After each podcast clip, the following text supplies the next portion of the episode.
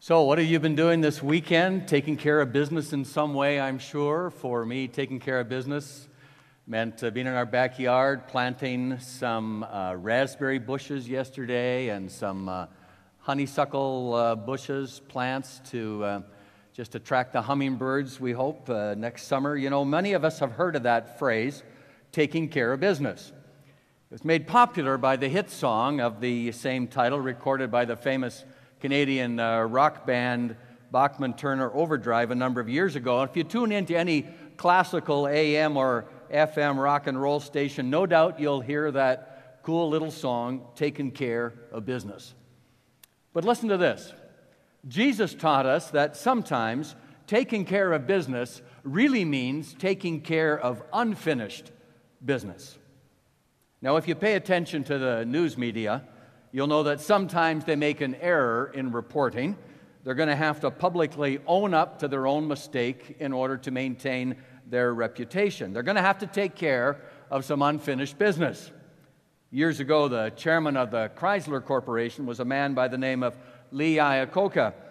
And a newspaper printed a story about Mr. Iacocca, but instead of printing his name as Lee Iacocca, they printed Lee Iaccuckoo. So now the newspaper has got a problem, right? And they print an apology with a correction to the story, but unfortunately this time they compound their mistake by printing Lee Iacocca. well, give them credit. At least they were trying to make it right. They knew they had to take care of unfinished business. Now, if the secular media understand their need to own up to their faults, to print corrections, to make amends for their mistakes, how much more do you think the followers of Jesus should be willing to take care of unfinished business in our lives? By identifying people that we have purposely or unwittingly harmed, by owning up to our wrongs, and by seeking to make them right. It's called making amends. It's called restitution. It's an essential step in the process of growing into maturity as a Christ follower because he taught us that following Jesus means walking down restitution road. Today, we're going to take a journey of discovery down that difficult path. Here's what we're going to discover we're going to discover that if you want God's blessing in your life, you need to pack your bags and travel Restitution Road. It's a road we all have to walk down. And we're going to discover that traveling down Restitution Road will be one of the most hardest of journeys that you will ever take in your life. And it will test whether or not you are serious about being a follower of Jesus. And you'll discover that God is not in the business of handing out any road maps with detour signs on them when it comes to Restitution Road. There are no detours for the Christ follower on this journey. We're also going to discover that journeying down Restitution Road is one of the most satisfying and deeply fulfilling journeys that you will ever take in your Christian life. So, we're going to begin our journey of discovery this morning by standing together. Please stand, and we're going to read out loud together that great story from the Bible of someone who one day walked down Restitution Road. So, will you read out loud with me together from Luke 19? Let's read. Jesus entered Jericho and was passing through. A man was there by the name of Zacchaeus. He was a chief tax collector and was wealthy. He wanted to see who Jesus was, but being a short man, he could not because of the crowd. So he ran ahead and climbed a sycamore fig tree to see him, since Jesus was coming that way. When Jesus reached the spot, he looked up and said to him, Zacchaeus, come down immediately. I must stay at your house today. So he came down at once and welcomed him gladly. All the people saw this and began to mutter, He has gone to be the guest of a sinner. But Zacchaeus stood up and said to the Lord, Look, Lord, here and now I give half of my possessions to the poor, and if I have cheated anybody out of anything, I will pay it back four times the amount. Jesus said to him, Today salvation has come to this house because this man too is a son of Abraham. For the Son of Man came to seek and to save what was lost. Let's pray. Heavenly Father, thank you for these words from Scripture that teach us about Zacchaeus and his experience on Restitution Road, about the impact that Jesus had on him. I pray for each one of us here today that you would give us ears to hear what your Holy Spirit would say to us, and that you would give us courage to respond in ways that would honor you. In your wonderful name I pray, Lord. Amen. Please be seated. Well, each one of us, just like Zacchaeus, is on a spiritual journey. When he met Christ, Zacchaeus underwent a life changing conversion that radically altered his view of himself, and he knew he couldn't stay the same. He knew he had to walk down Restitution Road, and when he did, it resulted in profound implications for him and for everyone around him. Restitution Road was a pivotal step for Zacchaeus on his journey to spiritual wholeness. And this weekend, walking down Restitution Road may be the next step that you need to take on your journey to spiritual wholeness.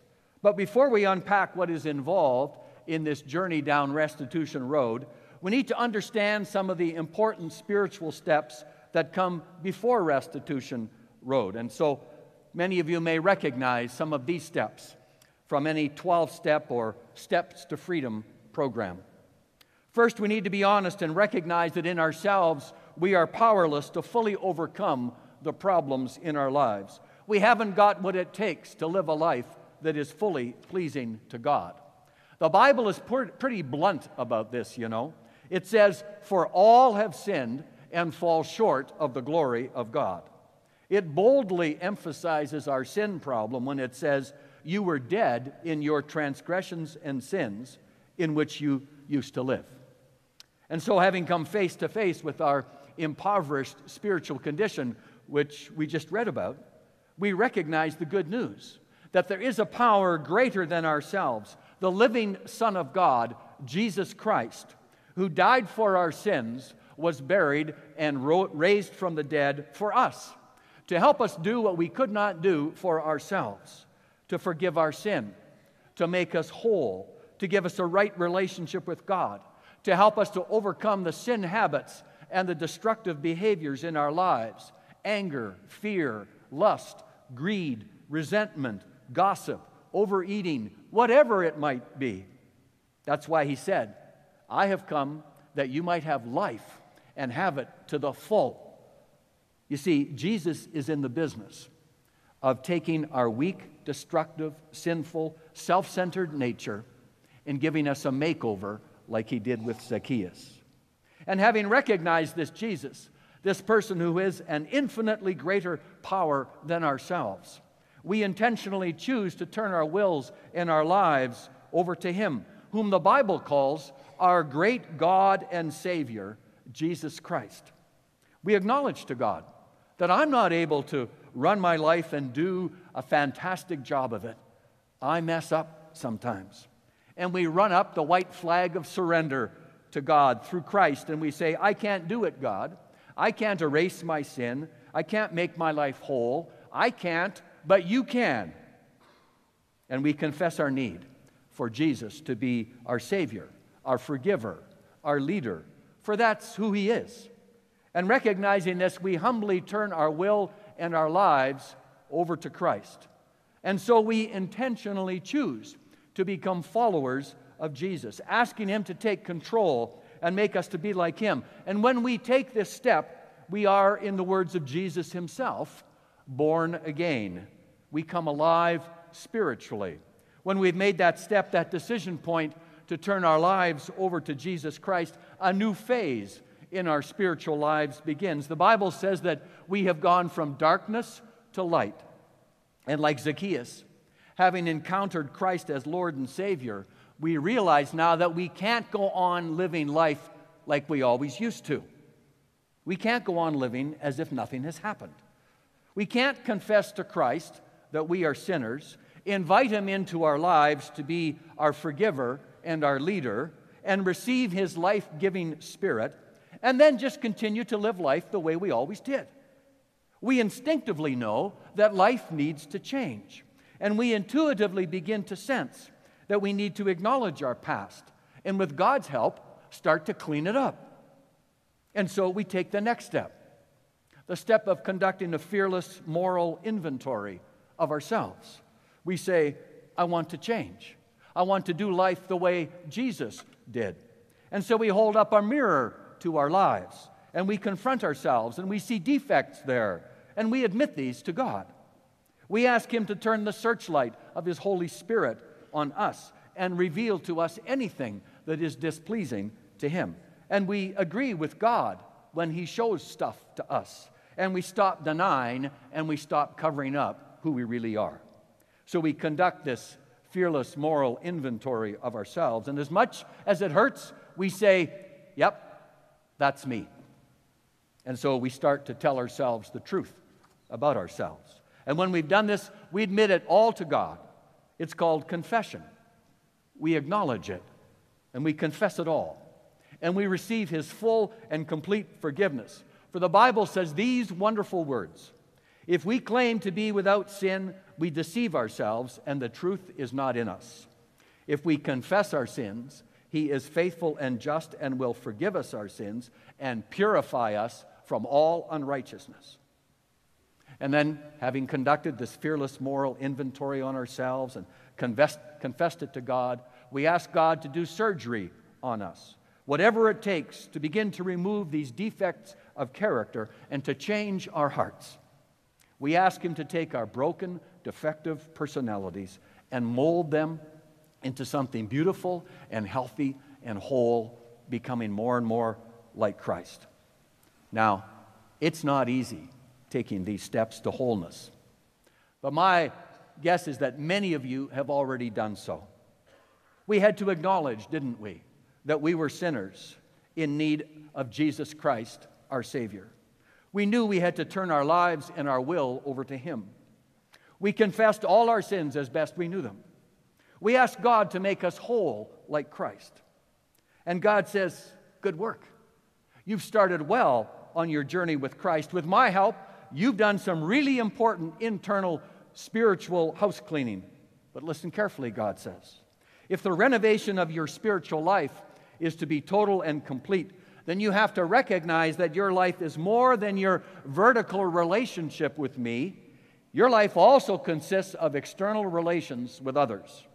And God says, I know that some of those relationships are in need of repair. And until you move from that internal house cleaning phase to the unfinished business of external repair work, you'll never fully become the person I want you to be.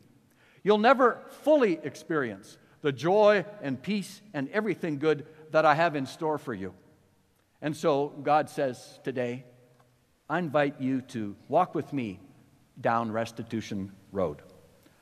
And so you take a deep breath and you begin to journey down Restitution Road. You set out to clean up all of the bruised relationships and the guilt and the pain and the fear and the resentment and the sadness that are stuck to the misdeeds that we've all done in the past that hurt others and hurt us.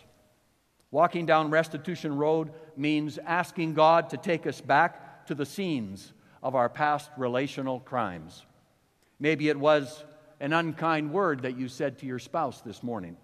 Maybe it was stealing an idea from a coworker and claiming it as your own. Maybe it was withholding affection from your child out of spite, maybe for many years. Maybe you ripped somebody off. Maybe you sent a text message that you know you never should have sent. Maybe you lied about somebody and hurt their reputation. Maybe you publicly embarrassed or humiliated somebody. Maybe you really hurt your parents. Perhaps you dumped your boyfriend or your girlfriend in a way that left them with a deep hurt. Maybe you stole from your employer, like I once did, or falsified your tax records. Walking down Restitution Road is all about identifying the people we have harmed, whether they are aware of it or not, owning up to the wrong, and seeking to make it right. And, folks, this is where the rubber really meets the road. This is where we discover just how serious we are about following Jesus. Here at the beginning of Restitution Road is where we are confronted with one of the great litmus tests of true spirituality. Are we prepared to make a list of all those persons we have harmed? Are we willing to make amends to them all? Tough assignment, isn't it? I suspect for most people, talking about making amends would likely be as difficult as asking the Canadian women's Olympic soccer team to say something nice about a certain referee. it's tough because making amends runs contrary to our self protective instincts. Ever since Adam and Eve tried to hide from God in the Garden of Eden and then blame each other for their disobedience, we've been inflicted with this propensity to not face up to our sin, to not admit and deal honestly with our faults and failure. And that's why when someone suggests that maybe we should start walking down Restitution Road, we're tempted to use some diversionary tactics. Take a detour. Hey, let's not get mired in the past. I mean, hasn't God forgiven me? Didn't the Apostle Paul even talk about forgetting those things which are behind? I think I'll just take a detour around Restitution Road. Or we blame the very one we hurt for our misbehavior and justify our hurtful behavior by saying, well, they deserved it. Or we may try and detour around Restitution Road by actually denying that we ever hurt them. We were just joking, we say. Or come on, they can take it. Or we try and do an end run around our need to make direct amends. And instead, we start to pacify the person that we hurt by doing good deeds for them somehow thinking that the good we do for them now is going to cancel out the evil that we did in the past. Or we continue to bury the incident deep in our memory, we just stuff it, tenaciously trying to ignore every time God places it on our conscience. But there are no detours on Restitution Road. And we make a fatal mistake if we think we can somehow detour around this messy, bumpy restitution road on the journey to spiritual wholeness and life change because we can't. Because there is only one way to spiritual wholeness and life change God's way. And He never holds up a detour sign for us to follow. You see, Jesus said, Why do you call me Lord, Lord, and do not do what I say? The sooner we learn this lesson, the sooner we are on the way to spiritual maturity. You cannot detour your way around spirit, to spiritual wholeness. You can't sidestep the will of God. God's word teaches us so clearly that in the Christian life, obedience always precedes blessing. Obedience always precedes blessing. God has never altered his plan for wholeness yet, and he's not going to make exceptions for you or me, no matter how daunting restitution road may look. You see, God is a God of peace, He is a God of unity, a God of oneness. The Bible says, as far as it depends on you, live at peace with everyone. Now, what does that mean? Well, listen to these words of Jesus from the famous Sermon on the Mount. Therefore, if you are offering your gift at the altar, and there remember that your brother has something against you, leave your gift there in front of the altar. First go and be reconciled to your brother, then come and offer your gift. Friends, this is a remarkable verse. Hear what Jesus is saying. It's so important that my followers make amends if they've harmed someone that I want them to go and take care of unfinished business before doing business with me. Get this for Jesus, reconciliation comes before worship. He's saying, Please don't come and worship me or carry out your acts of service if you know that you've harmed somebody and you haven't made it right. Let me illustrate it with this simple story. When we try to ignore or deny the hurt that we have son, done to someone else and still maintain a relationship with God, we're like the little boy who found a rather large cigar one day and ran down the street behind the family garage to smoke it. Didn't taste very good, but made him feel all grown up to puff away on it at least until he saw his father coming around the corner. Quickly, he hid the burning cigar behind his back, tried desperately to appear casual. To divert his father's attention, he pointed to a billboard at the end of the street advertising the circus coming to town. Can I go to the circus, Dad? Please? The father's quiet reply taught the boy a lesson he never forgot. Son, he said, never ask me to do something for you while you are holding a smoldering disobedience behind your back. Friends, let's not make the mistake of thinking we can develop a healthy, intimate relationship with God while we have this unfinished business, this smoldering disobedience behind our back, which came about because we harmed someone in the past. So, the first benefit of walking down Restitution Road is this walking down that road revitalizes our spiritual health. God is no longer grieved. The Bible says, don't grieve the Holy Spirit. Instead, he is pleased. The Bible says, seek to please God. We experience the joy then of knowing that God is happy with us. We have this inner sense of saying, of, of hearing him say, uh, that means a lot to me. I want you to live at peace with all people. You did good. Keep it up. Here's the second benefit you've confessed your misdeeds to God, but until we confess it to the person we've harmed, we haven't brought closure to our wrongdoing.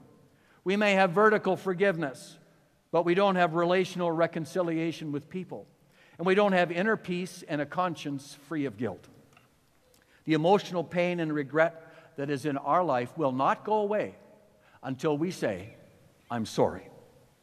When we hurt someone, we burn bridges to them. It's difficult to get close again, isn't it? How many husbands and wives live in the same house, but they are far apart? And so we carry around this backpack of guilt and regrets that weigh us down. And every time we hurt someone, we put another article in that backpack. And some of you listening here today may be carrying around a heavy backpack. I can tell you from personal experience, there's nothing better than being free of that backpack. When I was in grade 10, I picked up a wonderful ball glove I still have it today. I was playing ball with my son the other day when we were visiting him in British Columbia. It's a great ball glove. I love it. I got it from the Eaton's department store sporting goods section. I stole it in grade 10. And for six months, my conscience weighed heavy on me. And I remember the day I walked up to the customer service counter and laid the ball glove on the counter and said, I, I need to tell you that I stole this ball glove. I'm sorry, I want to make amends. I'd like to pay for it. A really good sense of peace ensues when you do that. I, I really wasn't a, a follower of Jesus yet, and in my late teen and early 20 years, I was pumping gas at uh, the gas station at Eastview Motel in Saskatoon, and the customer would pay, and I would walk up to the till and I'd put $10 in the till and $5 in my pocket. Did that a number of times. And then a time came when I met Jesus Christ and invited him to be my Lord and Savior. And you know, one of the first things he said to me, it's time to start walking down Restitution Road, Gord. What are you going to do about those things? And I remember sitting at the kitchen table, writing a letter to the manager of Eastview Motel confessing to him that I had stolen money from him, asking for his forgiveness, and closing a check to make amends for, as best I could remember, what I had stolen. You've all heard the Lotto 649 mantra. Can you imagine the freedom? But can you imagine the real freedom of being able to go anywhere and not be afraid of running into someone with whom you have an unresolved issue and from whom you would rather hide? You see, there's something very attractive about knowing that you can look anyone in the eye without having your conscience flinch on you. There's a third benefit that comes when we walk down Restitution Road. Early in our married life, I discovered how selfish and insensitive a person I really was when I said some deeply hurtful things to my wife. If you've experienced marriage, you can likely identify. The result of my sin was predictable hurt, pain, disunity, fear about what might happen to our new marriage. But when I said, honey, I'm sorry, please forgive me, we began to grow close to one another, and we would knit together tighter than I ever dreamed was possible for two people. We made the great discovery that making amends brings relational wholeness and rebuilds the bridges that we have selfishly destroyed. I like the words of Lee Strobel, who said it this way When we make amends, we clear out the stumps and weeds that are in the soil of our lives because we have harmed others. And we create a clear place where relationships can grow and be healthy. Think of it this way God wants us to be environmentalists of the Spirit, people who are committed to cleaning up the toxic dumps of hurt relationships from the past. But you need to know there is a price to walk down Restitution Road. Our natural sinful instincts want to protect our self image and reduce our fear of vulnerability. And as soon as we start thinking about making amends, what the Bible calls our old self quickly starts to erect all sorts of barricades in front of Restitution Road. And some of you who have courageously struggled to make amends to someone, you know how difficult these barriers can be to overcome. There's the blockade of self deception. Come on, I didn't really hurt them. There's the blockade of self defense. Hey, look what they did to me. There's the blockade of self image. What will people think of me if I come clean? There's the blockade of self importance. Humble myself, grovel before others. Are you kidding? There's the blockade of self protection. I'm downright scared of admitting my wrong. I just couldn't handle the embarrassment, the exposure, the shame that I would feel. Now, these are real barriers, and we need to be brutally honest. It's tough for us to say that what we did was sin and that we need to make it right. But Jesus said, Whoever wants to follow me must deny himself, take up his cross, and follow me. And so, with the help of Christ's power, the serious follower of Jesus doesn't flinch, looks straight ahead, and knocks down every one of those barriers along Restitution Road. They say, I don't care what people think of me. I don't care what will happen to me. I only want to please God, to obey Him. I want to get this backpack off. I want to be free. And, friends, what's the real alternative anyway? Because the price we pay for refusing to let God take us back to the scenes of our past relational crimes and make amends, it's a very steep price. Our sense of guilt will not go away, and that guilt is real before God. Our regret will not heal. Our conscience will become dull and insensitive. Our spiritual life will languish. We will never breathe the free, pure air of knowing that our relationships are right with God and with others. Think of it like this I used to drive my son to school, and on the road there was always a stream of those big yellow school buses on the street that we took, and sometimes we'd get caught behind one of them. Those yellow school buses had a small exhaust pipe that ran straight under the bus and stuck out under the rear bumper. And if you got caught behind one of those buses, you inevitably would drive in an ugly cloud of toxic exhaust fumes.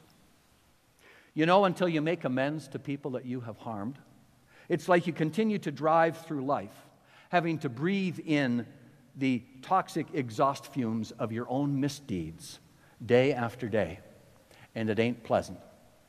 When Zacchaeus met Christ, he decided to stop breathing in the exhaust fumes of his own misdeeds. I love his story. Jesus shows up. Zacchaeus starts to see himself through clear glasses. He recognizes it's time to deal with unfinished business. But I can imagine the depth of his internal struggle. What are these people going to think of me if I admit that I've been stealing from them? What if they abuse me in response? What if my fellow tax collectors ostracize me? But deep down, Zacchaeus knew he couldn't allow his concern about image management, fear of embarrassment, or the potential for rejection to keep him from experiencing the freedom that Christ brings. And so I can imagine him taking Christ aside for a moment in his house and quietly saying to him, Master, I, I think I need to take care of some uh, unfinished business with the people in this town. Uh, I've uh, been extorting and uh, stealing from them, and I feel bad about this. I know, Jesus says. Well, what do you think I should do, Master? Well, Zacchaeus, what do you think you should do? I think I need to make it right. And I need to show them that I really mean it. And I can visualize Jesus reaching out with a tear of joy on his cheek, putting his hand on Zacchaeus' shoulder, and saying, Good for you. I love you. I'll be with you. Now go and do what you need to do. And I can imagine Zacchaeus standing on a chair in his living room because he's a short guy. And he shouts to the crowd in his house, Hey, everybody, listen up. This is not easy for me. And he looks over at Jesus, but, but I got to tell you, I, I stole from you. I threatened you. I sinned against you. I'm sorry. Please forgive me. I want to do everything I can to make it up. No wonder Jesus said, Today salvation has come to this house. Because you see, salvation is in fact all about being made whole. Whole in our relationship with God and whole in our relationship with others. That's God's desire. And today, you may be saying, Gord, you've been speaking right at me, and I've heard you.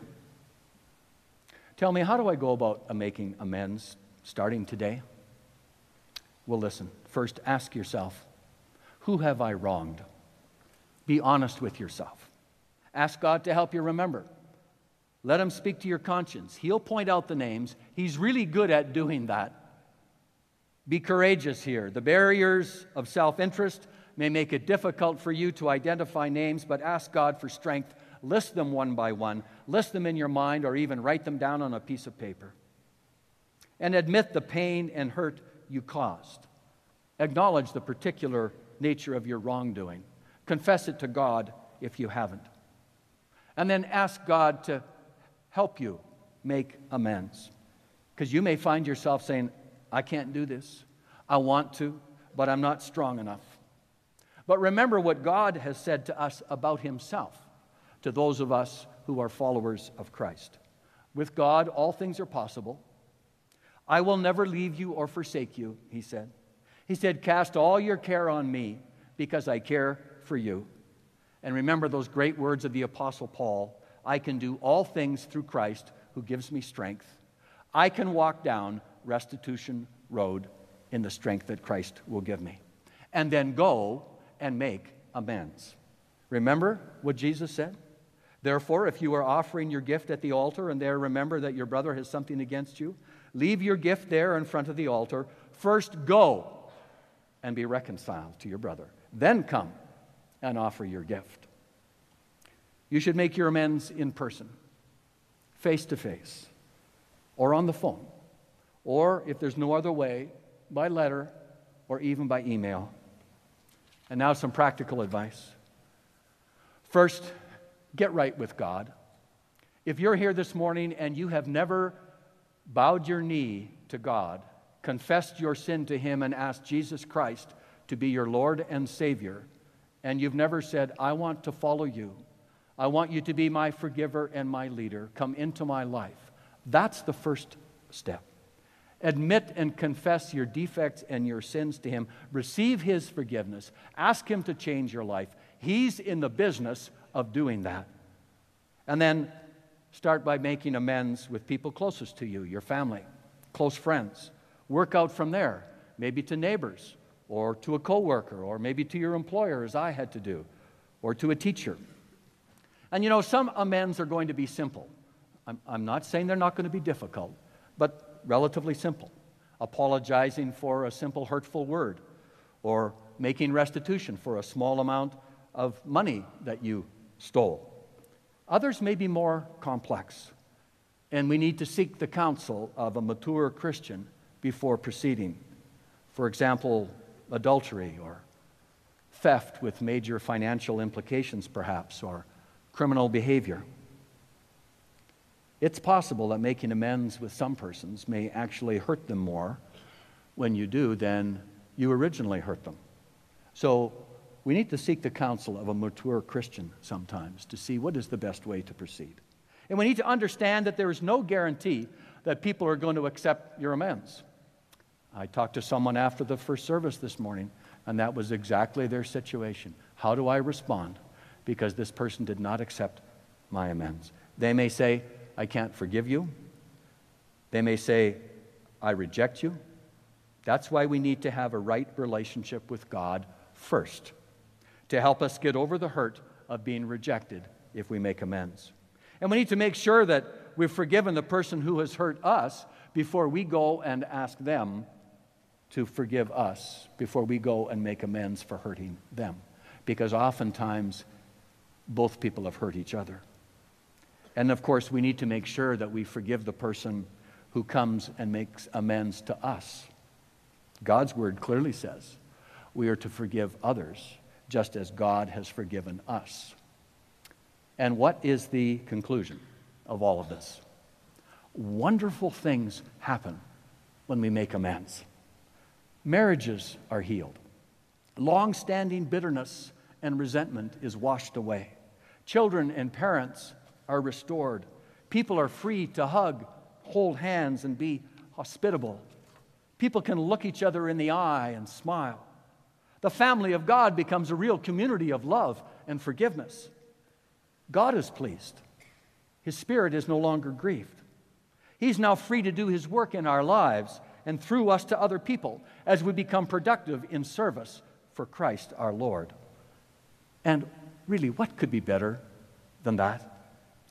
So let me close with a real life example. A friend of mine traveled down Restitution Road and he wrote me this letter Dear Pastor Gord, and by the way, as I read this letter, you're going to see woven into this letter everything that I have been talking about so far.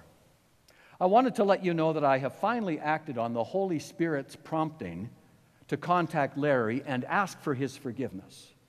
God always keeps his promises, doesn't he? I feel closer to God now than ever before. You'll recall a few months ago how, with much difficulty, I confessed to our small group how over 25 years ago I had deeply hurt Larry, a junior high school friend. Ever since then, I've had a strong conviction to make contact with Larry and ask for his forgiveness.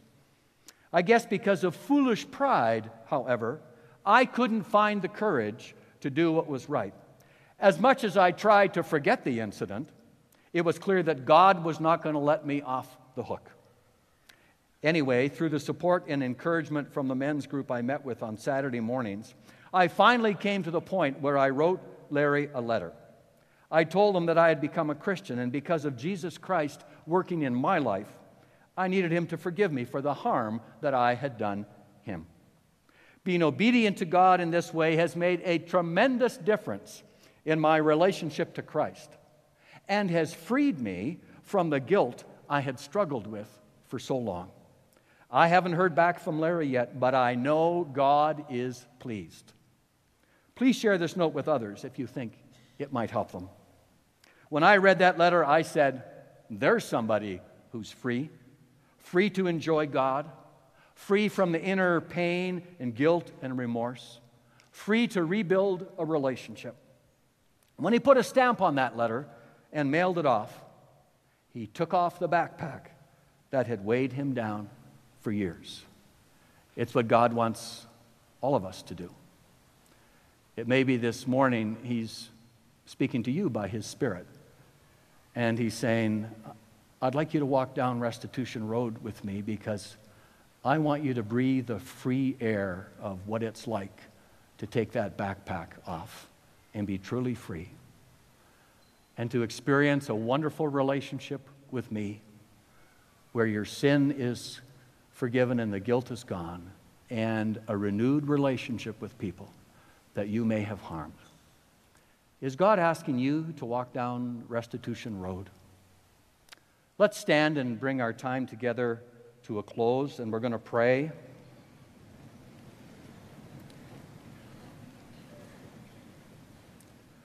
I'm going to ask you to bow your heads and uh, close your eyes in this sacred moment of prayer. Has God been speaking to you? Do you need to walk down Restitution Road and make amends?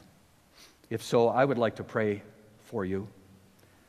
And if God has been speaking to you and you know you need to walk down Restitution Road, just raise your hand where you are. I want to acknowledge that. Yes, yes, yes, many people raising your hands. Anyone else? Yes. Father God, in the name of Christ, thank you for your Holy Spirit who instructs us and who teaches us and who convicts us. And for these people who have raised their hands and perhaps others who didn't have the courage to do that, I pray that you would bring into their lives strength and courage to go and make amends, as Jesus said. Help each one of us to live at peace with all people. Help us to live like you did, Jesus, to live life the way you did and the way you want us to now. And Lord, if there's anyone here who does not yet have a relationship with you, who has not confessed their sin and invited Jesus Christ to be their Lord and Savior, and has never experienced that wonderful, beautiful life to the full that Jesus talks about, I pray that you would give them courage and strength to give their life to you. In your wonderful name, I pray. And now may the grace of our Lord Jesus Christ, who said, I'll be with you when you walk down Restitution Road and the love of God the Father, who has said, I love you and I want to help you walk down Restitution Road. And the fellowship of the Holy Spirit, the Spirit of Christ Himself, who makes it possible for us to find courage and strength to walk down Restitution Road. Be with us all until we see each other again. In the name of the wonderful Father, and the Son, and the Holy Spirit. God bless you all.